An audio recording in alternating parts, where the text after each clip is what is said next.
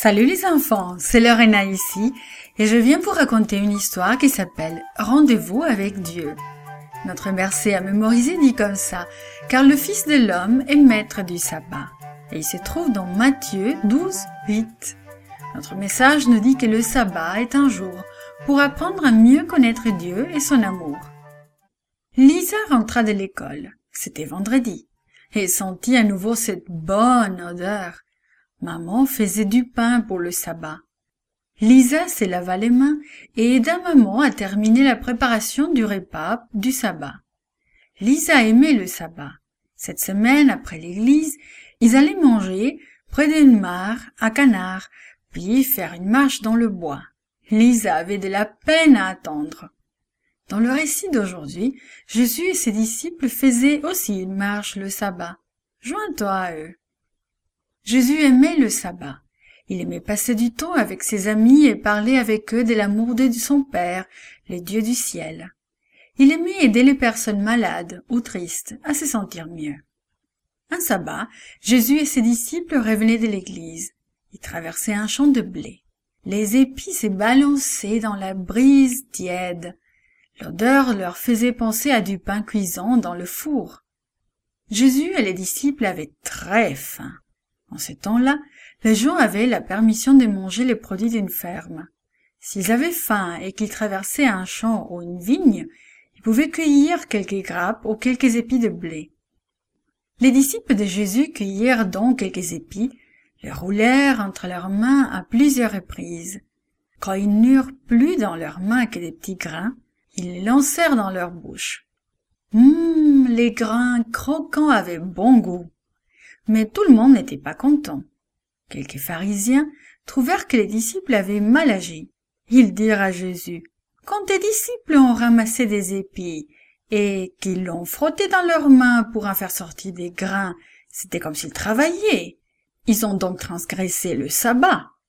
Les pharisiens avaient pris le merveilleux commandement du sabbat et l'avaient arrangé à leur façon.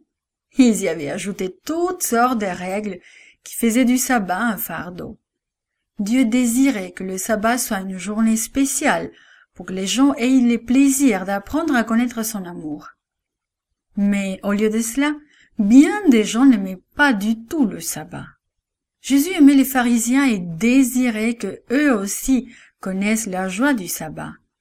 Jésus leur posa quelques questions pour les faire réfléchir. Il leur dit, Vous souvenez-vous de David? Un jour, lui et ses soldats avaient si faim qui mangèrent les pains spéciaux du temple qui étaient réservés pour les prêtres. Les pharisiens connaissaient bien cette histoire. Si c'était bien pour eux, alors manger des grains le sabbat l'est aussi, ajouta Jésus. Les gens ne devraient pas souffrir le jour du sabbat.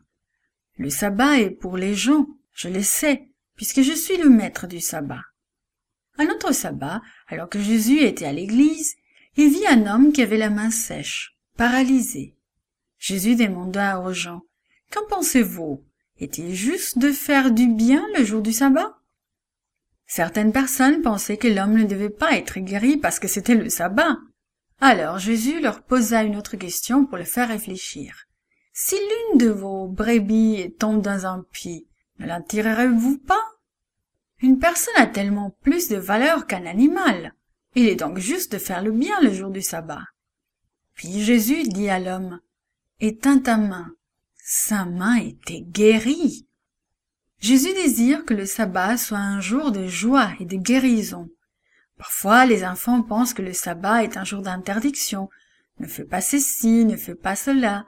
Au contraire, le sabbat est l'occasion d'accomplir quelque chose. Le sabbat, tu as le temps de faire des choses spéciales, des choses amusantes qui t'enseignent l'amour de Dieu. Dieu a créé le sabbat pour que tu puisses passer du temps avec lui. Il veut que tu connaisses toujours plus son merveilleux amour.